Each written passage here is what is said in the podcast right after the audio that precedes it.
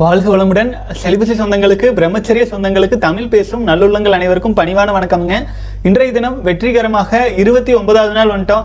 பல சகோதரர்கள் மன உறுதியோடு நூறு நாட்கள் இருநூறு நாட்கள் எல்லாமே கடந்து வந்துட்டு இருக்கீங்க அனைவருக்கும் வந்து பார்த்தீங்க அப்படின்னா வாழ்த்துக்கள் மற்றும் ரொம்ப சந்தோஷம். டெய்லி டெய்லி பிரம்மச்சரியத்தில் உறுதியாக இருக்க வேண்டும் என்று இன்றைய ஒரு நாளை கடந்து வரணும். அது முதல் நாளாக இருந்தாலும் சரி ஐம்பதாவது நாளாக இருந்தாலும் சரி ஆயிரமாவது நாளாக இருந்தாலும் சரி ஒரு ஒரு நாளும் மிக வெளிப்பு நிலையோடு நம்முடைய பிரம்மச்சரியம் அப்படிங்கிறது வந்து பாத்தீங்கன்னா வெறும் விந்து சக்தியை காப்பாற்றுவது மட்டும் இல்லைங்க. உயிரணுக்களை வீணாக்காமல் காப்பாற்றுவது மட்டும் கிடையாது. அது வந்து பாத்தீங்கன்னா ஐம்புலன்கள் வழியாகவும் எண்ணங்கள் வழியாகவும் தேவையற்ற ஹார்ட் கோர் உணவு வகைகளை எடுத்துக்கொள்வதன் மூலமாகவும் எனர்ஜி வீணாயிட்டே இருக்கு. ஒரு மலைப்பாம்பு தீனி தின்ன உடனே ஒரு வேலை செய்ய முடியாம மந்தமாகி கிடக்கிற மாதிரி உணவுகள் பொருந்தாத உணவுகளை அபரிமிதமாக எடுக்கும் போதும் உடல் பலவீனம் அடையும். ஆச்சுங்களா? ஆகவே எல்லா விதத்திலும் நம்முடைய உடலை அறிந்து கொண்டு நம் சித்தர்களைப் போல உடலை ஆராய்ச்சி செய்யும் ஒரு யோகிகளைப் போல ஒரு வாழ்க்கை நம் முன்னோர்களின் வாழ்க்கை முறை வாழ்றதுக்கான பயணத்தில் இருக்கிறவங்க அப்புறம் வந்து பார்த்தீங்கன்னா நேற்று ஒரு செய்தி ஒன்று பார்த்தேன். டக்குன்னு மோஸ்ட்லி நம்ம செய்தியெல்லாம் பார்க்கறது இல்லைங்க. இருந்தாலுமே சமுதாயத்தில் நடந்துட்டு இருக்கிற விஷயங்கள் பார்க்கும்போது வேதனையாக இருக்கு. அதாவது இந்த ஈரோடு மாவட்டத்தில் அந்தியூர் பக்கத்தில் வந்து பார்த்தீங்கன்னா ஒரு கணவனை மனைவி விஷம் வைத்து பார்த்தீங்க அப்படின்னா கொலை பண்ணியிருக்காங்க. என்ன காரணம்னு கேட்டால் ஐந்து மாத கர்ப்பிணியாக அந்த பெண் இருக்கிறாங்க. ஏழு மாதம் தான் ஆச்சு கல்யாணம் ஆகி. தன்னுடைய கணவனுக்கு காலம் முழுக்க சம்பாரிச்சு போடுறதுக்கு தன்னை பாதுகாத்து பாதுகாக்க இறைவனால் விதிக்கப்பட்ட தன்னுடைய கணவனுக்கு விஷம் வைக்கும் அளவுக்கு ஒரு பெண்ணோட மனசு மாறுதுன்னா யோசிச்சு பாருங்க என்ன காரணமா இருக்கும்? சொல்லுங்க. அது வந்து பாத்தீங்கன்னா தன்னுடைய உயிரணுக்களை அவர் வந்து அடிக்கடி வீணாக்கிட்டே இருக்காரு அப்படிங்கிறது தான் இப்போ வணிக மறு வணிக உலகத்தில் இந்த உலகம் வந்து பார்த்தீங்கன்னா ஒட்டுமொத்த வணிக உலகத்தில் பெண்களை காமத்திற்கான ஒரு போதை பொருளாக மட்டுமே நினச்சி போயிட்டு இருக்கிற ஒரு ஃப்ரிக்கல் மைண்டட் ஜெனரேஷன் இப்போ போயிட்டு இருக்கு அப்ப என்னன்னா ஒரு ஆடு மாடு ஒரு ஆடு மாடு எடுத்துட்டா கூடங்க ஒரு சும்மா உதாரணத்தை சொல்கிறேன் ஆண்களுக்கு இருக்கும் அளவுக்கு காம உணர்வு அட்ஜஸ்ட் வந்து பெண்கள்கிட்ட இருக்கும்னு நினச்சிட்டு ஆண்கள் வந்து எதிர்பார்க்குறாங்க. ஆனால் அது தப்பு அது அப்படி கிடையாது. ஆச்சுங்களா? ஒரு சேவல் பதினஞ்சு கோழி ஒரே ஒரு கெடாய் ஆடு இருபது ஆடுகள். ஆச்சுங்களா? ஒரே ஒரு காளை மாடு ஊரில் இருக்கிற அனைத்து மாடுகளையும் செனை பண்ணிடும் புரிஞ்சுதுங்களா? ஆண்கள் வந்து இனப்பெருக்கத்திற்கு உயிரணுக்களை கொடுத்து ஒரு குழந்தையை உருவாக்குறது வந்து மிக எளிமையில் முடிஞ்சிடும் ஆனால் ஒரு பெண்ணுக்கு அதை ஒரு உயிரா மாத்தி வெளியில விடுறதுக்கு பத்து மாசம் ஆகும். அந்த பெண்ணுக்கு எனர்ஜி வேணும் இல்லையா? இவன் வந்து தினம் தினம் வந்து பாத்தீங்கன்னா காமத்திற்கு ஆட்பட்டு தன் உயிரணுவை வீணாக்க வேண்டும் என்று தொந்தரவு பண்ணிட்டே இருக்கிறதுனால அவரை நான் கொன்னுட்டேன் அப்படின்னு வந்து சொல்றாங்க. இது எவ்வளவு பெரிய ஆண்கள் சைடில் யோசிச்சு பாருங்க. என்ன சொல்றேன்? குழந்தைக்காக தவிர்த்து வேற எந்த விதத்திலும் வாழ்க்கை துணையின் உயிரையும் நாத அவர்கள் கிட்ட இருக்கிற நாதத்தையும் உருவி வெளியில வாங்கணும்னு துடிக்க கூடாது. அதே சமயத்தில் நாமும் நம்முடைய உயிரணுக்களை வீணாக்காமல் அது அவர்களை வந்து காக்கணும். புரிஞ்சுதுங்களா? வாழ்க வளமுடன். ஒரு சின்ன செய்தி பார்த்த ஒரு நெருடலாக இருந்தது உங்ககிட்ட ஷேர் பண்ணிட்டேன். சரி வேக வேகமாக வந்து பார்த்தீங்க அப்படின்னா அடுத்தடுத்த கேள்வி பதில் போயிடலாம். ஹியூமனிட்டி மேன் அப்படிங்கிற சகோதரர் கேட்டிருக்கீங்க. அண்ணா நைட் ஃபால் நேத்தாச்சு. பத்து டேஸ்க்கு ஒரு வாட்டி இப்படி ஆகுது. ஆனால் எனர்ஜி லாஸ் இல்லை. அதனால் அதை கண்டுக்கிறது இல்லை. இப்படி நம்ம அனுமதி இல்லாமல் போகும்போது உயிராற்றல் போகுமா? என் வயது பதினெட்டு நைட் ஃபால் எல்லாம் கண்டுக்காமல் ஆறு மாதம் கம்ப்ளீட் பண்ணிட்டேன். சீக்கிரம் கிளாஸில் ஜாயின் பண்ணணும். ஆனால் இப்போ நான் ஹாஸ்டலில் இருக்கேன். காலேஜ் முடிஞ்சு வந்தால் எனக்கு எந்த வேலையும் இருக்காது. ஃபோன் தான் யூஸ் பண்ணுவோம். உங்கள் வீடியோஸ் தான் மேக்ஸிமம் பார்த்துட்டு இருப்பேன். அப்புறம் ஹாஸ்டல் பசங்க நைட்டு ஒன்று ரெண்டு மணி வரைக்கும் ஃபோன் யூஸ் பண்ணுறாங்க அதனால் நானும் பன்னெண்டு மணி வரைக்கும் யூஸ் பண்ணிட்டு இருக்கேன். எனர்ஜியை நல்லா வேஸ்ட் பண்ணுறேன் இதுக்கு ஒரு டைம் டேபிள் சொல்லுங்கள் ப்ளீஸ் அதே மாதிரி காலையில் கொஞ்சம் கிளாஸ் அதே மாதிரி கிளாஸில் கொஞ்சம் கூட என்னால் கவனிக்க முடியல. படித்து மட்டும் என்ன பண்ண போகிறோம்னு தோணுது. வாழ்க வளமுடன்.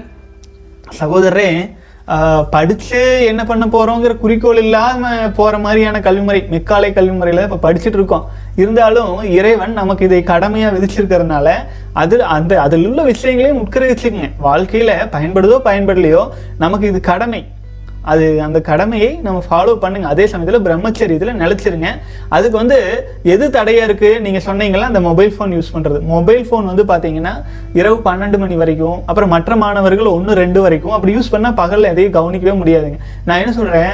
உறங்குவதை தூங்குவதை வந்து பாத்தீங்க அப்படின்னா பத்து மணி பத்தரை மேக்ஸிமம் நைட்டு அதிகபட்சம் நான் சொல்றேன் எட்டு மணிக்கு படுத்தீங்கன்னா கூட நல்லது. சூரியன் மறைஞ்சு விட்டாலே அது உறங்கறக்கான நேரம் தான் அதுக்காக ஏழு மணிக்கே போய் படுங்கன்னா ஒரு சிலருக்கு ஒத்து வரும் ஒரு சிலருக்கு ஒத்து வராது. நான் என்ன சொல்கிறேன் குறைஞ்சி மேக்ஸிமம் பத்து பத்தரை. அதுக்குள்ளே படுத்துக்கோங்க உறங்குங்க. அப்புறம் தான் அடுத்த நாள் காலையில் முழு எனர்ஜியோடு காலையில் எழுந்தவுடன் பச்சை தண்ணீரில் கோல்டு ஷவர் பண்ணிட்டு வேலையை துவங்குங்கள். நல்ல எனர்ஜெட்டிக்காக இருக்கும். புரியுதுங்களா? அது வந்து முதல் ஒரு நாள் கஷ்டமாக தெரியல புதுசாக ஸ்டார்ட் பண்ணுறீங்கன்னு ஆனால் இது ரொம்ப பேசிக் ஒரு ஃபண்டமெண்டல் ஒரு நாளை சிறப்பான நாளை எடுத்துட்டு போகிறதுக்கு அதிகாலையில் எந்திரிக்கிறதும் அதுதான் நம்ம சொல்லியிருக்காங்க அதிகாலையில் எந்திரிக்கிறதும் இப்போ பச்சை தண்ணியில் குளிக்கிறதும் அதுக்கப்புறமேல் வந்து பார்த்தீங்கன்னா இயற்கையான உணவு வகைகளை அதிகாலையில் எடுத்துக்கிறதும் இல்லை பழைய சாப்பாட்டில் தண்ணி ஊற்றி வச்சு குழு தண்ணீர் அது ஏன் குழு தண்ணி குடிக்கிறாங்கன்னா அது பழைய சாப்பாடு இல்லை அதில் பழைய இயற்கையான பாக்டீரியாஸ் உடலை வந்து வளப்படுத்தும் பாக்டீரியாஸ் எல்லாம் அதில் இருக்கும். அதனால அரிசி கஞ்சி. குடிச்சிட்டு வேலைக்கு போயிடுவாங்க அந்த அளவுக்கு போகாட்டின்னு ஓரளவு பேசிக் ஷேர்ஸ் நம்ம சரியா செய்யணும். அது படிக்கிறோம். எஜுகேஷனில் இருக்கிற சமயத்தில் கூட நம்ம ஒழுக்கத்தை ஃபாலோ பண்ண முடியலைன்னா என்ன பண்ண முடியும்? தேவையில்லாத எந்த விஷயத்திலையும் கவனத்தை செலுத்தாமல் இருந்தாலே உங்க வாழ்க்கை சிறப்பா இருக்கும். எது எது தேவையில்லாத விஷயம்? ஒரு ரோட்ல வந்து பாத்தீங்க அப்படின்னா ஒரு பெரிய பாறை. அந்த பாறை பார்த்தோன்னே ஒரு ரோட்ல அந்த வண்டி ஓட்டிட்டு போயிட்டு இருக்கிற அந்த மனிதருக்கு அப்படியே ஒரு ஆச்சரியம். ச்சே இப்பேற்பட்ட பாறையை நான் பார்த்ததே இல்லையே அப்படின்ட்டு உளி எடுத்துட்டு போய் செதுக்க ஆரம்பிச்சிடுறாரு. பார்த்தா ஒரு அழகான சிலையா வந்துருது. அப்ப அந்த வழியில் ஒரு மன்னர் போயிட்டு இருக்காரு எப்பா என்னப்பா இவ்வளவு அழகா சிலையை செதுக்கி இருக்கிறேன் அப்படின்னு கேட்டதுக்கு அந்த சிப்பி கிட்ட சிப்பி வந்து அரசரை பார்த்துட்டு சொல்றாராமா ஐயா நான் ஒண்ணுமே பண்ணல. அந்த பாறையில் இருக்கிற தேவையற்ற பாகங்களை எல்லாம் நான் நீக்கினேன். இப்படி ஒரு அழகான சிலை வந்துருச்சு. எங்கிட்ட ஒன்றும் இல்லை. அந்த கல்லில் ஏற்கனவே அதற்கான அமைப்பு இருந்ததுனால வந்துருச்சுன்னு சொன்னார் சொன்னாருங்களாம் அரசர்கிட்ட. அரசர் வந்து அதுக்கப்புறம் நிறைய பரிசு கொடுத்தா சொல்லுவாங்க. அதுதான் நம்ம வாழ்க்கை. ஆச்சுங்களா? தேவையான விஷயங்களை சேர்த்து கொண்டே இருக்கிறதா அறிவுன்னு நினைக்க வேண்டாம். தேவை தேவையற்ற விஷயங்களை தூக்கி வீசுறதும் ஒரு சிறப்பான வாழ்க்கைக்கு துணை புரியுங்க ஆகவே எது எதெல்லாம் இ- இந்த விஷயம் செஞ்சால் என்னோட வாழ்க்கை சிறப்பாக இருக்குமா? இருக்காதா. உங்கள் அறிவுக்கு பேசிக்காக யோசிங்க. ஒரு பத்து மணி ஆகுது நைட் இப்போ நான் தூங்கினா லைஃப் நல்லா இருக்குமா? இல்லை வெட்டியே மொபைல் பார்த்துருந்தா லைஃப் நல்லா இருக்குமான்னு யோசிங்க. ஓகே தூங்கணும்னு படுங்க. ஆச்சுங்களா? உங்க ஒவ்வொருவரின் வாழ்க்கையையும் அவரவர்களை எளிமையா டிசைட் பண்ணல நீங்களாம் பிரம்மச்சரியத்தில் இருக்கீங்க. அப்புறம் வந்து பாத்தீங்கன்னா டென் டேஸ்ல வந்து பாத்தீங்கன்னா ஒரு வாட்டி வந்து நைட் ஃபால் ஆயிட்டு இருக்கு அதை பத்தி நீங்க கவலைப்பட வேண்டியதில்லை. அப்புறம் மேலும் வந்து பாத்தீங்கன்னா நீங்க நைட் ஃபால் ஆனாலும் ஆகாட்டியும் மொபைல் ஃபோன் மூலமாகவே உயிரணுக்களை வீணாக்கிட்டு இருப்பீங்களாட்டு இருக்கு. அதையும் தவிருங்க நைட் ஃபால் ஆகிறதுக்கு விந்துஜயம் பயிற்சியில நீங்க ஜாயின் பண்ணிக்கங்க. எப்படி இருந்தாலும் உங்களுக்கு காலேஜ் லீவ் வருதுன்னு சொல்றீங்க இல்லையா? ஜாயின் பண்ணிக்கோங்க. காலேஜ் அண்ட் ஸ்கூல் ஸ்டூடெண்ட்ஸுக்கு ஆஃபர் நம்ம கொடுத்துட்டு இருக்கிறோம் ஆகவே பள்ளி கல்லூரிகளில் பயிலும் மாணவர்கள் என்னை தொடர்பு கொள்ளுங்க. லைஃப் டைம் மெம்பர்ஷிப்பில் சேருவதற்கு நம்ம வந்து இயன்ற அளவு சப்போர்ட் பண்ணுறேன் வாழ்க வளமுடன். அடுத்து சக்திவேல் சகோதரர் அண்ணா எனது இடப்பக்கம் விதை வலிக்கிறது. வலது பக்கம் அப்டமைன் பெயின் கொஞ்சம்.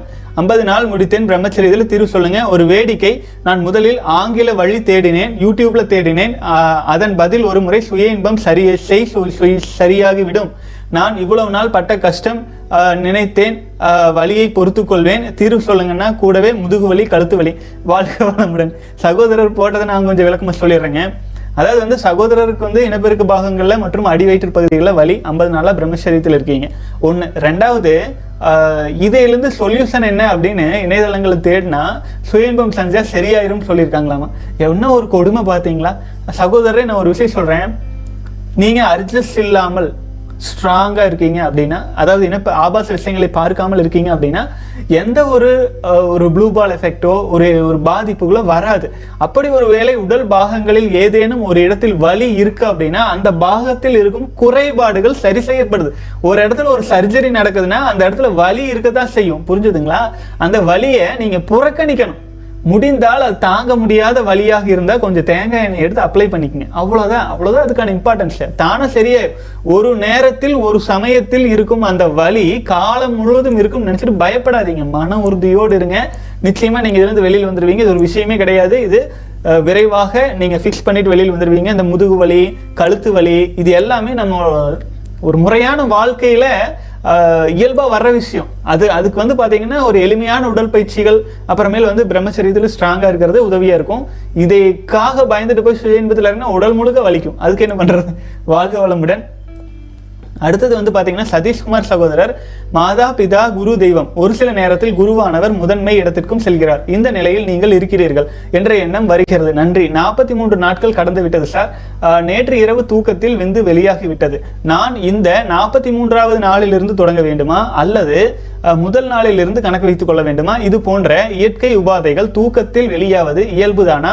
அல்லது இறை தூக்கத்திலும் வெளியேற்ற விடாமல் வைத்திருந்தால் முழு சக்தியும் பெற முடியுமா? ஆமெனில் தூக்கத்திலிருந்து வெளியாவதை தடுப்பதற்கான வழிமுறைகள் என்ன சார்? தயவு செய்து கேள்விக்கு கமெண்ட்ஸ் பாக்ஸ்லேயே பதில் சொன்னால் நல்லா இருக்கும். வாழ்க வளமுடன். அன்பு சகோதரரே இப்போ நீங்கள் வந்து கிட்டத்தட்ட நாற்பத்தி மூணு நாள் கடந்துட்டீங்க. நைட் ஃபால் ஆகுது. அது வந்து பெருசாக எடுத்துக்காதீங்க. இயல்புன்னு நினச்சி விட்டுருங்க. ஆரம்ப கட்டத்தில். அதன் பிறகு இந்த பிரச்சனைகள்லேருந்து முழுமையாக விடுபட்டு வெளியில் வர்றதுக்கு தான் நம்ம விந்து ஜெயம் பயிற்சி மாடர்ன் அண்ட் மங்குமோடில் இருக்கும் மாணவர்கள் லைஃப் டைம் ஒரே ஒரு முறை நீங்கள் கலந்து கொள்ளும் போது லைஃப் டைம் அக்சஸ் ஆக நம் பயிற்சிகள் நடந்து கொண்டிருக்கும். எவ்வளவு காலத்துக்கு நான் இருக்கணும் நான் நடத்துறனோ அது வரைக்குமே வந்து இலவசம். ஒரே முறை உள்ள வரீங்க. விந்து ஜெயம் பயிற்சியில வர்ற அனைத்து சைடு எஃபெக்ட்ஸு என்னென்ன பிரச்சனைகள் வருது அது எல்லாம் எனக்கு நேரடியாக நீங்கள் தொடர்பு கொள்ள நான் அதுக்கு சொல்யூஷன் கொடுப்பேன். ஆகவே மன உறுதியோடு நீங்கள் கலந்து கொள்ளலாம். அதில் நீங்கள் இணைஞ்சீங்க அப்படின்னா அது நான் சொல்கிறது இல்லைங்க. சித்தர் திருமூலராலும் அகத்தியராலும் பாடல் பெற்ற பல்வேறு குருமார்களால் எடுத்து இயம்ப பெற்ற மிக அருமையான பயிற்சி. பயன்படுத்தி கொள்ளுங்கள். இந்த பிரச்சனையிலிருந்து வெளியில் வர்றதுக்கு உங்களுக்கு மிகவும் உதவியாக இருக்கும். நான் ஒரு சிறு கருவியை அதற்கான பாதையை தான் காட்டுறேன். அதில் வர்ற சிறு சிறு பிரச்சனைகள் குறைபாடுகள் நான் நீண்ட காலமாக பயன்படுத்தி அதில் அதை அதை அனுபவித்து அதில் வர்ற குறை நிறைகளை எல்லாம் மாற்றி சொல்லியிருக்கேன். ஆகவே பயன்படுத்தி கொள்ளுங்கள். ஆச்சுங்களா? இது வந்து நான் ஒருத்த மட்டும் பண்ணது கிடையாது. பல்வேறு குருமார்களின் ஆசீர்வாதம் அது. அதை நீங்களும் உங்களோட தான் மாற்றி செய்ய ஆரம்பிச்சீங்கன்னா இந்த நைட் ஃபாலு வெட்ரீம்ஸில் ஓரளவு நம்ம உடல் கட்டுப்பாடு இழந்து உயிரணுக்கள் வெளியில் போனால் கூட அதில் இருக்கிற எப்படி சொல்லலாம்னா அதில் இருக்கிற எசன்ஸை நீங்கள் எடுத்துருவீங்க. அதாவது ஒரு கரை உடைக்கப்பட்டு ஆற்றில் இருக்கும் நீரானது வெளியில் கொஞ்சம் கொஞ்சம் லீக்கேஜ் ஆனாலும் அந்த ஆற்றில் இருக்கும் மீன் வெளியில் போகாமல் அது வலை அந்த அந்த டேம் சுற்றி அப்படியே வலை கட்டின மாதிரி இருக்கும். ஆச்சுங்களா? அந்த வலையிலேயே இருக்கும். அது வெளியில் போகாது. உயிரணுக்கள் வெளியில் போகாது. இயல்புலேயே நம்மளா அழுத்தம் கொடுத்து உயிரணுக்கள் வெளியில் போகணும்னு நினைச்சா தானுங்க வெளியிலேயே போகும். ஆகவே நீங்கள் பெரிய அளவில் மனசு இது பண்ணிக்க வேண்டியதில்லை. கண்டினியூ அப்படியே நாற்பத்தி மூணு வந்தீங்களா? நாற்பத்தி நாலு நாற்பத்தஞ்சு கண்டினியூ பண்ணிட்டு வாங்க. வாழ்க வளமுடன். அடுத்தது ஆதி தமிழன் சகோதரர். கேட்டிருக்கீங்க. சில கோயில்களில் ஆபாச சிலைகள் இருக்கிறது. அச்சிலைகள் எதை குறிக்கிறது? எதையும் குறிக்கலைங்க. ஆச்சுங்களா? ஆபாச சிலைகள் இருக்கிறது. நீங்க சிலைகள் மட்டும் பார்க்க வேண்டியதில்லை. கருவறைக்குள்ள போனா சிவலிங்கம் இருக்கு இல்லைங்களா? அதுவுமே நம்முடைய இனப்பெருக்க பாகங்களில் ஒரு குறிப்பிட்ட ஆழத்தை உணர்த்துவதற்காக. புரிஞ்சுதுங்களா?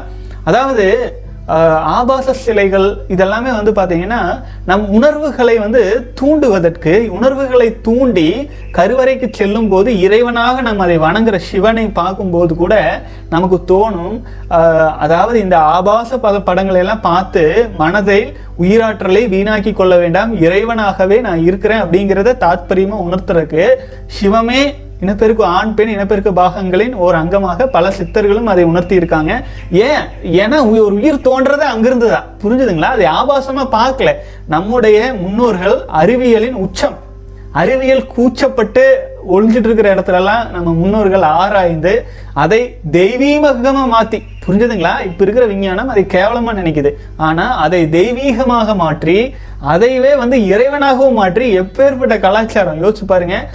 நம் ஒரு உயிரின் மூலம் ஆச்சுங்களா? ஒரு உயிர் அந்தம் ரெண்டுமே அதுதான். கடைசி சொட்டு உயிரணு வெளியேறையில் உயிர் போயிடும் முதல் சொட்டு ஒற்றை உயிரணு உள்ள வரையில நம்முடைய ஒரு உயிர் ஜனிக்கும். அந்த இரண்டும் நிகழும் இடம் இனப்பெருக்க பாகம். இனப்பெருக்க பாகத்தையே கருவறையில் வச்சிருக்காங்கன்னா அப்புறம் மற்ற மற்ற பாகங்கள்லாம் நம்முடைய உணர்வுகள். உணர்வுகள் காந்தம் வெளியேறும் வகைகள். அதற்கான சில சில குறிப்புகள். ஆச்சுங்களா? அந்த மாதிரி எடுத்துக்கொள்ளலாம்னு நம் பார்க்கும் பார்வையில் இருக்கு அசிங்கம். ஆச்சுங்களா? நம் மனதுக்குள்ளதான் இருக்கு அந்த வக்கரம். ஆகவே அது பார்க்கும் பார்வையிலும் மனதில் இருக்கும் அழுக்குகளையும் வெளித்தள்ளுவதற்கு நமக்கு வந்து பார்த்தீங்கன்னா கோவில்கள் ஒரு மிக உதாரணமான விஷயங்க அது கலை. அதை கலையாக பா பார்க்கலாம். தவறாக பார்க்கக்கூடாதுங்க. வாழ்க வளமுடன். அடுத்து வந்து ரமேஷ் ராஜா சகோதரர் சொன்ன மிக அருமையான விளக்கம். இன்னைக்கு போட்டிருக்காரு. பார்த்தரலாம் நூற்றி முப்பத்தி ஏழு நாள் கடந்திருக்கீங்க. சூப்பர் சகோதரரே. ஒரு விவசாயி தன் நிலத்தை உழுது விதை விதைத்தாகி விட்டது. இனி காத்திருக்க வேண்டியதுதான். மனிதன் தன் பொறுப்பு நிறைவேறும் பட்சத்தில் இறைவனின் பொறுப்பு தலை தூக்குகிறது. பொறுமை இல்லாமல் விவசாயி அவசரப்பட்டால் எதுவும் நிகழாது. மன அழுத்தம் தான் மிஞ்சும். லிப்டுக்கான பட்டனை அழுத்தி விட்டீர்கள். லிப்ட் வரும் வரை காத்திருக்க வேண்டியதுதான். அதை விட்டுவிட்டு இன்னும் வரவில்லை என அங்குமிங்கும் நடந்தால் மன அழுத்தம் தான். ஒரு செயலை செய்ய முடிவெடுத்து விட்டீர்கள் அச்செயல் வெற்றி பெற என்ன செய்ய வேண்டுமோ எல்லாம் செய்து விட்டீர்கள். இனி காத்திருக்க வேண்டியதுதான். பதட்டப்படாமல் இருங்கள். அமைதி அது அமைதியான வெற்றியை தரும். பதட்டப்பட்டால் மன அழுத்தத்துடன் வெற்றி கிட்டும். ஆன்மீக முன்னேற்றம் அடைய தேவையான மிக முக்கியமான குணநலன் செய்யும் கடமையை சரியாக செய்துவிட்டு காத்திருப்பதுதான். என்ன விளைவு வர வேண்டுமோ அது துளி பிசகாமல் சரியாக நடக்கும். அதுதான் செயல் விளைவு தத்துவம். இதுதான் பிரபஞ்ச சட்டமும். என்ன நடக்க வேண்டுமோ அது துல்லியமாக நடக்கும். செயல்தான் நம்முடையது. மற்றது இறைவனின் சட்டத்திட்டமே.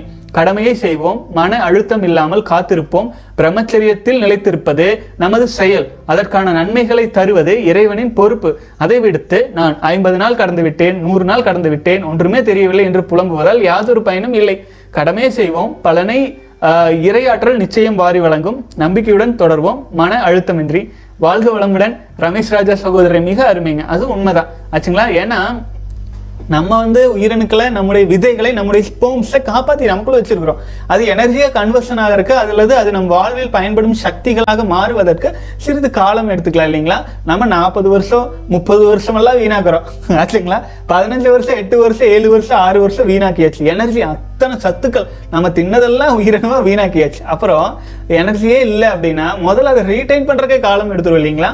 ஸோ ஆனால் நிச்சயமாக பலன் இருக்கும். பலன் இல்லாமல் கிடையாது. ஆனால் அந்த பொறுமை அந்த பொறுமையோடு இணைந்து நம்ம கடமையை பற்று இல்லாமல் செஞ்சுட்டு இருக்கிறது. ரெண்டு சேரும்போது நிச்சய வெற்றிங்கிறது வந்து அது நம்ம சொல்லவே வேண்டியதில்லை. கண்டிப்பாக வெற்றி தான் ஆச்சுங்களா? வாழ்க வளமுடன். மிக அருமை ரமேஷ் ராஜா சகோதரரை. கடமையை செய் பலனை எதிர்பாராதே அப்படின்ட்டு பகவத்கீதையில் சொன்ன மாதிரி நம்ம கடமைகளோடு நம்ம உறுதியாக இருப்போம். ஒழுக்கத்தோடு நமக்கு என்ன கடமை விதிக்கப்பட்டதோ அதை ஆழ்ந்து அமைதியாக செஞ்சுட்டு இருப்போம். அவ்வளோதான் அப்போ மீதி மிச்சம் மீதி கிடைக்கிறதெல்லாம் இயல்பா அதிசயம் போல நடக்கும். ஆச்சுங்களா? நம்ம அதை அமைதியா நின்று வேடிக்கை மட்டும் பார்த்தா போதும் அந்த அளவுக்கு நமக்கு எல்லா சக்தியுமே கிடைக்கும். மன உறுதியோடு பிரம்மச்சரியத்தில் நிலைப்போம். வாழ்க வளமுடன். சுபலேஷ் சந்திரசேகர் சகோதரர் ஆனா ஹிட்லருக்கு அந்த மாதிரி பவர் எப்படி கிடைச்சிருக்கும்? அவர் மெடிடேஷன் பண்ணியிருப்பாரா இல்ல வேற மாதிரி பண்ணியிருப்பாரா வாட்ஸ் யுவர் ஒப்பீனியன் வாழ்க வளமுடன். சகோதரரே ஹிட்லர் வந்து பாத்தீங்கன்னா அவர் சார்ந்த பல்வேறு குழப்பமான புனை கதைகள் நிறையா இருக்குங்க. ஆனால் வந்து நான் வந்து அறிஞ்ச வரைக்கும் தான் நான் உங்களால் சொல்ல முடியும். நம்ம ஒரு மனிதன் பிரம்மச்சரியத்தில் இருக்கான்னா அவன் அந்த எனர்ஜியை ப்ராப்பராக நம்முடைய கலாச்சாரத்தில் இருப்பது போல ஜெர்மானியர்கள் ரொம்ப புத்திசாலி உங்களுக்கு தெரியும். ஜெர்மன் வந்து பார்த்தீங்கன்னா ஜப்பான் எல்லாம் கூட அதுக்கு அடுத்ததுதான். அந்த அளவுக்கு ஜெர்மானியர்கள் இரண்டு உலக போரை நடத்தியிருக்காங்க. அனைத்து ஒட்டுமொத்த உலகத்தையும் தனியா நிக்க வச்சு அந்த ஒரு நாடு மட்டுமே உலகத்தையவே ஆட்சி பண்ற அளவுக்கு அத்தனை அறிவு அத்தனை இன்னைக்கும் வந்து பாத்தீங்கன்னா ஜெர்மன் ப்ராடக்ட்ஸ் தான் வந்து ஜெ- உலகத்தில் இருக்கிற எல்லா ப்ராடக்ட்ஸை விட விலை மதிப்பு அதிகம். அவ்வளோ வேல்யூடு ப்ராடக்ட் தயாரிக்கிறது ஜெர்மன். ஆச்சுங்களா? அப்படி இருக்கிற அந்த நாட்டில் பல்வேறு பயிற்சிகள் இருக்கலாம். அவர் செஞ்சுருக்கலாம் செய்யாமையும் இருக்கலாம். இது வந்து ஹியூமன் தான் இல்லைங்களா? அப்படி அது ஒரு பக்கம் வச்சுருவோம். அடுத்தது நம்ம பிரம்மச்சரியத்தில் இருக்கும் மனிதன் அந்த ஆற்றலை ஒரு ஆற்றல் இன்னொரு ஆற்றலா கன்வர்ஷன் ஆயிட்டே இருக்கும். ஒரு பிரம்மச்சரியத்தில் இருக்கிறவன் ஒரு ஆழ்ந்து உறங்கி கொண்டு இருந்தால் கூட மனம் ஒடுங்கிறதுனால உணர்வுகள் விரிவடையும். அப்புறம் ஹிட்லர் மாதிரியான ஆட்கள் வந்து எப்போதும் ராணுவம் போர் நாடு தேசம் சண்டை சச்சரவு அதுலேயே இருக்கிறனால அவங்க ஆற்றல் வந்து பார்த்தீங்கன்னா அது போன்ற விஷயங்களை விரிஞ்சு விரிஞ்சு அது பற்றி பல்வேறு நாலேஜோட அதை பற்றி தன்னை சுற்றி இருப்பவர்களை விட அதிக விழிப்பு நிலையோடு இருக்கும் சக்தியோடு இருப்பாங்க.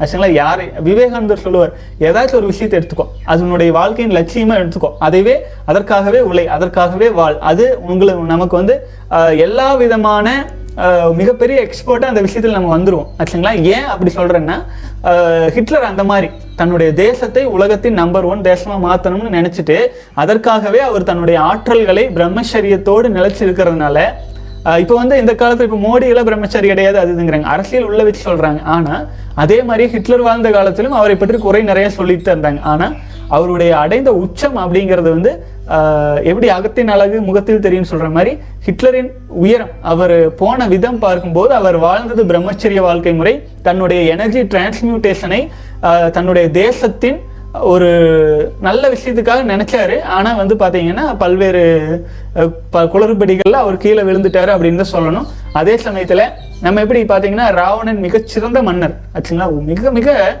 நம்ம ஒட்டுமொத்த தமிழ் மன்னர்கள்லயே ஒட்டுமொத்த சரித்திரத்திலேயே மிக மிக வலிமை வாய்ந்த மன்னரா ஒரு ராவணன் சொல்லலாம். ஆச்சுங்களா? ராஜராஜ சோழன்ல அதுக்கப்புறம் தான். அந்த அளவுக்கு ராவணன் அப்படிங்கிறவர் வலிமை தான் ஆனா அவர் செஞ்ச ஒரு தவறான செயல் அவர் செஞ்ச ஒரு ஒழுக்கக்கேடான செயல் வந்து அவர் பெயரை வந்து மட்டுப்படுத்தி விட்டுருச்சு. அதே மாதிரி தான் ஹிட்லர் தவறு செஞ்ச ஒரே தப்பு தன்னுடைய தேசத்தின் மீது அபரிமிதமான தான் சார்ந்த ம- குழுவின் மீது தான் சார்ந்த கலாச்சாரத்தின் மீது அபரிமிதமான வெறித்தனமான பற்று மற்றவங்களை எல்லாத்தையுமே எதிரியை பார்க்க வச்சு அவர் கீழே விழுந்துட்டாரு.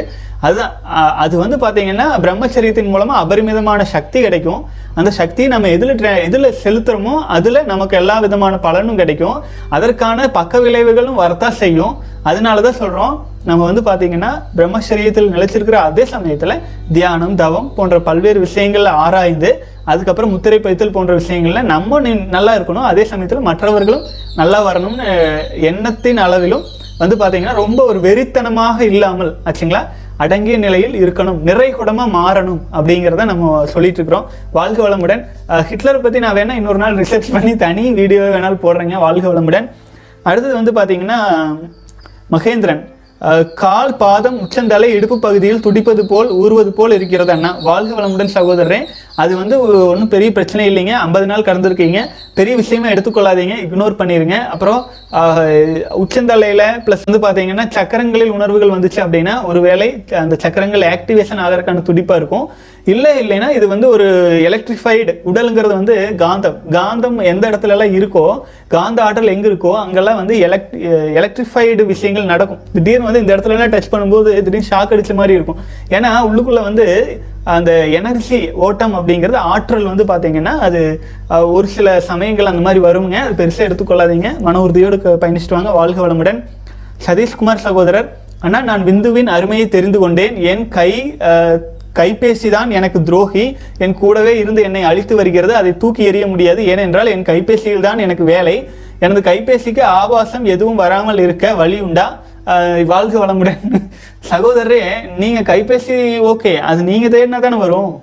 ஆச்சுங்களா? அப்போ நீங்கள் தேடாமலே வந்ததுன்னா அதையெல்லாம் அன்இன்ஸ்டால் பண்ணிருங்க. அப்புறம் வந்து எதுவுமே தொழிலுக்காக அப்படிங்கும்போது நம்ம ஒன்றும் சொல்ல முடியாது. ஆனால் நாம் மனதை தான் சரி பண்ணிக்கணும். மனதை வந்து சரி பண்ணிக்கணும். மனசில் வந்து தான் ஆபாசம் வக்கரம் எல்லாமே இருக்குது வெளியில் இருக்கிற பொருள் வெறும் தூண்டுதல் தான். நமக்குள்ளே இருக்கும் விஷயங்களை சரி பண்ணணும். அதுக்கு முத்திரை பதித்தல் பண்ணுங்கள் அடுத்தது தியானத்தில் ஆழ்ந்து ஆழ்ந்து தவத்தில் கான்சென்ட்ரேஷன் பண்ணுங்கள் உங்களுக்கு வெளியில் இருக்கும் விஷயங்களில் செலுத்தும் கவனத்தை உங்களுக்கு உள்ளாக செலுத்த ஆரம்பிங்க. அப்புறமேல் வந்து பார்த்தீங்கன்னா படிப்படியாக படிப்படியாக வந்து இதுலேருந்து வெளியில் வந்துடலாம் அது ஒரு பெரிய விஷயமே எடுத்துக்கொள்ள வேண்டாம். அதே கைபேசியில் அதில் நாமளும் பேசிகிட்டு இருக்கோம். கரெக்ட்டுங்களா கைபேசி வச்சிருக்கிறனால தான் நீங்கள் இந்த வீடியோ பார்க்குறீங்க. ஆகவே அதில் நல்லது இருக்குது கெட்டது இருக்குது நல்ல விஷயங்களை உங்கள் வாழ்க்கைக்கு பயன்படுத்தி கொள்ளுங்கள். கெட்ட விஷயங்களை விட்டுருங்க. ஆச்சுங்களா? நம்ம வந்து பார்த்தீங்கன்னா அந்த காலத்தில் அன்னப்பறவை இருக்கும் பாலும் தண்ணியும் கலந்து வச்சா தன் பாலை மட்டும் குடிச்சிட்டு தண்ணி அப்படியே இருக்குமாமா. அந்த மாதிரி நம்ம இந்த கைபேசியில் நல்ல விஷயங்களை மட்டும் வச்சுட்டு பார்த்துட்டு தேவையற்ற விஷயங்களை புறக்கணிச்சிருங்க. நமக்கு அறிவு இருக்குல்ல? நம்ம ஒன்றும் யாராச்சும் ஏதாச்சும் காட்டினா அப்படியே பின்னாடியே போறக்க நமக்கு ஒன்றும் குழந்தைகள் இல்லை இல்லைங்களா? ஆகவே நமக்கு இருக்கும் அறிவை பயன்படுத்தி தப்பிச்சுக்கிறதுக்கு உஷாராக இருக்கணும். வாழ்க வளமுடன். நல்லதும் இருக்கும் கெட்டதும் இருக்கும். கெட்ட விஷயங்கள் பெருகி போனதுனால தான் நம்ம பிரம்மச்சரியத்தை பற்றி இவ்வளோ தூரம் பேசுறதுக்காக நம்ம தனியாக ஒரு சேனல் பூரா இதுவே பேசிகிட்டு இருக்கிறோம். அது ஆகவே சகோதரரை மன உறுதியோடு நல்ல விஷயங்களை மட்டும் எடுத்துக்கங்க. வாழ்க வளமுடன். அடுத்து வந்து ஆஷர் பால்ங்கிற சகோதரர் ஐயா மிக்க நன்றி. என் எண்ணங்கள் உங்கள் மூலமாக தெளிவாகிறது. நான் இறைவன் பாதத்தில் அமர்ந்து வாழ்க்கை புரிபவன். இயல்பாகவே எனக்கு எதிலும் பற்றில்லை. என்னை சோம்பேறி என்றோ கோழை என்றோ இந்த உலகம் நினைத்து விடுமா என்று என் தாய் அஞ்சுகிறாள். வாழ்க வளமுடன் சகோதரரே. அதாவது வந்து நீங்க வந்து பாத்தீங்கன்னா இறைவனின் பாதத்தில் அமர்ந்து வாழ்க்கை செய்கிறோம் எல்லாரும் அப்படித்தான். ஏன்னா உயிரணுக்கள் உற்பத்தி ஆயிட்டு இருக்கிற ஒரு ஒரு மனிதனும் தனக்குள்ளாக சிவத்தை தாங்கிட்டு இருக்கிறவன் தான் உயிராற்றல் தான் உயிர் தான் இறைவனே. ஆச்சுங்களா? அண்டத்தில் சிவமாக இருக்கிறவன் பிண்டத்தில் உயிர் அணுக்களாக உயிராக இருக்கிறான். அப்போ அண்டத்திலையும் கடவுள் இருக்கான் பிண்டத்திலையும் இருக்கான். பிண்டத்தில் உயிர் அணுக்களாகத்தான் இருக்கிறதுனால எல்லாருமே அதுதான் நிஜம். அப்புறம் அந்த இறைவனை அடையிறதுக்கு இந்த இறைவனை காப்பாற்றினா தான் முடியும். இந்த இறைவன் நம்ம உயிரணுக்களாக தான் இருக்கிறான். ஆகவே இயல்பாக எதிலும் பற்றில்லை அப்படின்னா அது நல்ல விஷயம். அடுத்தது சோம்பேறி கோழை அப்படின்னு சொல்றதுக்கு ஒன்றுமே இல்லை. பற்று இல்லாத மனிதன் வந்து பார்த்தீங்கன்னா எதுக்கும் கலங்க மாட்டான். ஆச்சுங்களா? அதே சமயத்தில் சோம்பேறியாக இருக்க வேண்டிய தேவையில்லை. நீ நம்ம வாழும் வாழ்க்கை மனுஷனுக்காக பயன்படணும்ட்டு இல்லைங்க. ஏதோ ஒரு நாலு உயிரினங்களுக்காக பயன்படுற மாதிரி வாழ்ந்தால் கூட அது பயனுள்ள வாழ்க்கை தான். ஆகவே நாம் வந்து ரொம்ப மணி மைண்டடாக இல்லாமல் இருந்தால் இப்போ அது சுற்றி இருக்கிறவங்களுக்கு வந்து வேறு மாதிரி தெரியும். ஆச்சுங்களா? ஆனால் அதை பற்றி பெருசாக எடுத்துக்கொள்ள வேண்டியது இல்லைங்க எல்லாரும் வந்து ஓடுறாங்க. ஓட்டத்தின் முடிவில் வந்து இருக்கிறது மரணம் மட்டும்தான். ஆகவே நாம் வந்து ஓடாமல் இருக்கோம். பொறுமையாக பொறுமையாக போயிட்டு இருக்கிறனால எந்த ஒரு யாரோ அடுத்தவரின் கருத்துக்கள் நம்மளை பாதிக்காது. பிரம்மச்சரியத்தில் நிலையாருங்க உங்களுக்காக விதிக்கப்படும் கடமையை நீங்கள் சின்சியராக செய்யுங்க. அந்த கடமை நீங்கள் தான் முடிவு பண்ணுறீங்க ஆச்சுங்களா? அது என்ன கடமை? எது உங்கள் வாழ்க்கையை பயனுள்ள வாழ்க்கையை மாற்றும் அப்படின்னு முடிவெடுத்து அதற்கான பாதையில் தெளிவாக போயிட்டு இருங்க. ஆகவே வெறும் இறைவன் மட்டும்தான் நான் கும்பிடுவேன் அப்படிங்கிற மாதிரி வீட்டுக்குள்ளே கொண்டு பண்ண முடியாது. நமக்குன்னு சில கடமைகள் இருந்தால் அதுலயும் செய்யணும். அதில் ஆழ்ந்து ஆழ்ந்து உண்மையாக நூறு சதவீதம் அதுவே தியானமாக மாறும் அளவுக்கு ஆழ்ந்து செய்யலாம். தவறில்லை. அப்படி செஞ்சுட்டு இருக்கும்போது பிரம்மச்சரியமும் காக்கப்படும். அதே சமயத்தில் நீங்கள் கடமையே செஞ்சுட்டு இருப்பீங்க. அப்புறம் வந்து எதையாச்சும் நினச்சி எதையாச்சும் இழந்துருவோம் அப்படின்னு பயப்படுறவங்க தான் கோழை. எதுலேயும் பற்று இல்லாமல் இருக்கிறாங்க அப்படின்னா அவங்க தான் வீரர்கள். புரிஞ்சுதுங்களா? உயிரே போனாலும் கவலை இல்லை போப்பா அப்படின்னு அப்படின்னு பற்று இல்லாமல் இருக்கிறவங்க உண்மையாக பற்று இல்லாமல் இருக்கிறவன். ஆச்சுங்களா? த முதல் விஷயம் நம்முடைய உயிர். ஆச்சுங்களா? உயிர். தந்தையாரிடமிருந்து வந்த உயிர். தாயாரின் இனப்பெருக்க பாகங்கள் வழியாக தாயாரின் கருமுட்டையில் இணையும் போது உடலாக மாறுது.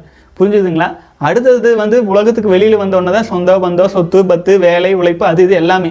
அப்போது நம்ம வெளிப்பொருள்கள் மீது பற்று இல்லாமல் இருக்கிறோம் அப்படிங்கிறதுனால வெளிப்பொருள் மீது மட்டும் பற்று இல்லாமல் இருக்கிறவன் கிடையாது. இந்த உடல் மேலேயும் பெருசாக பற்று வேண்டியதில்லை. அதுக்கப்புறம் நம்ம உயிர் இருக்கு இல்லைங்களா? அதுவும் நாம் எடுத்துகிட்டு வரல. தானாக வந்தது. அதுக்கும் உள்ளாக இறை இறைவனை நோக்கி ஒரு பயணத்தில் நம்ம போகிறதுனால நாம தான் வந்து பார்த்தீங்கன்னா வீரர்கள். ஆச்சுங்களா கோழைகள் அப்படிங்கிறவங்கலாம் மற்றவங்கள வேணால் சொல்லிக்கலாம். அவங்க அவங்க நம்மள ஒருத்தர் குறை சொல்கிறாங்கன்னா அவங்கள மூணு விரல் நீட்டுது. நம்மள ஒரே விரல் தான் காட்டுது. அப்படி நினச்சிக்கங்க. வாழ்க வளமுடன். அடுத்து தமிழ் ப்ரோ சகோதரர் டே பதிமூணு ஜஸ்ட் கான்ஃபிடென்ட் லெஸ்ஸாக இருக்குது கான்ஃபிடென்ட்டாக இருக்க நான் என்ன செய்ய வேண்டும்? நான் சந்திக்கிற எல்லோரும் என்னை விட ஷார்ப்பாக இருக்காங்க. அவர்கள் என்னை ஒரு ஆளாகவே மதிக்க மாட்டேங்கிறாங்க. வாழ்க வளமுடன். இப்போதான் பதிமூணு நாள் வந்திருக்கீங்க. நாற்பத்தி எட்டு நாள் கடந்து வாங்க. அப்புறமேல் வந்து அடுத்தவங்க கிட்ட அப்ரூவல் எதிர்பார்த்துட்டு இருக்காதீங்க. நீங்கள் ஸ்ட்ராங்காக இருங்க. உங்களுடைய நீங்கள் எந்த விஷயத்தில் எந்த கடமையில் இருக்கீங்களோ அதில் ஃபோக்கஸ்டாக இருங்க. புரிஞ்சுதுங்களா? இப்போ நான் வந்து ஒரு ஒரு சின்ன உதாரணம். ஒரு கிரிக்கெட் ஸ்டேடியம் அங்கே உங்களுக்கு கிட்ட ஒரு பேட்டை கொடுத்து அனுப்புகிறாங்கன்னு வைங்க. நீங்கள் வந்து பேட்டரியில் கான்சென்ட்ரேஷன் பண்ணணும். வர்ற பந்தில் கான்சென்ட்ரேஷன் பண்ணணும். அதை அடிக்கிறதுல கான்சென்ட்ரேஷன் பண்ணணும். அதை விட்டுட்டு சுற்றி இருக்கிறவங்களை கிளாப் பண்ணுறாங்களா இல்லையான்னு பாட்டே இருந்தீங்கன்னா நீங்கள் பந்தை அடிக்க மாட்டீங்க. விக்கெட் போயிடும் ஆச்சுங்களா? அப்புறம் எல்லாரும் நல்லா ஆடுறாங்களேன்னு நம்மளுக்கு வந்து வேடிக்கை தான் பார்ப்போம். ஆகவே நான் என்ன சொல்கிறேன் நீங்கள் வந்து உங்கள் கடமையில் கண்ணும் கருத்துமாக இருங்க. உங்களுடைய ஆற்றலை உங்கள் கடமையில் செலுத்தும் போது கண்டிப்பாக சுற்றி இருக்கிறவங்க எல்லாருமே வந்து அப்ரிஷியேட் பண்ணுவாங்க. அது பண்ணாலும் பண்ணாடி நம்ம பெருசாக எடுத்துக்காம நம்முடைய இதில் நம்ம தெளிவாக போயிட்டு இருந்தீங்கன்னா லைஃப் நல்லாயிருக்கும். வாழ்க வளமுடன் சகோதரர். அப்புறம் கான்ஃபிடன்ஸ் அதிகரிக்க முத்திரை பதித்தல் ஆழ்ந்து செய்யுங்க. முத்திரை பதித்தல் செஞ்சுட்டே இருங்க. எப்போல்லாம் லோ ஏன்னா நம்மளே நம்ம மனசுக்கு கட்டளையிடுறோம். நான் லோ கான்ஃபிடென்ட்டாக இருக்கேன் அப்படின்ட்டு. அப்படி இல்லை. நீங்கள் தான் வந்து உங்களுடைய மனதை கட்டுப்படுத்தணும். அதுக்கு வந்து கொஞ்ச நாள் பழக்கணும். அந்த பழக்கத்துக்கு தான் முத்திரை பதித்தல். வாழ்க வளமுடன். அடுத்து வந்து சந்தோஷ் எஸ்ஆர் சகோதரர். அண்ணா I cannot able to concentration in school so sleepy I cannot understand all the subject my concentration is not in the class many thinkings are coming. What I do Anna please Santhosh சகோதரர் கேட்டிருக்கீங்க. கிட்டத்தட்ட ஆறு நாள் ஆயிருக்கு. பதினாறு வயது ஆயிருக்கு. இது வயசு பதினாறு வயசு அபரிமிதமாக எனர்ஜி இருக்கும்.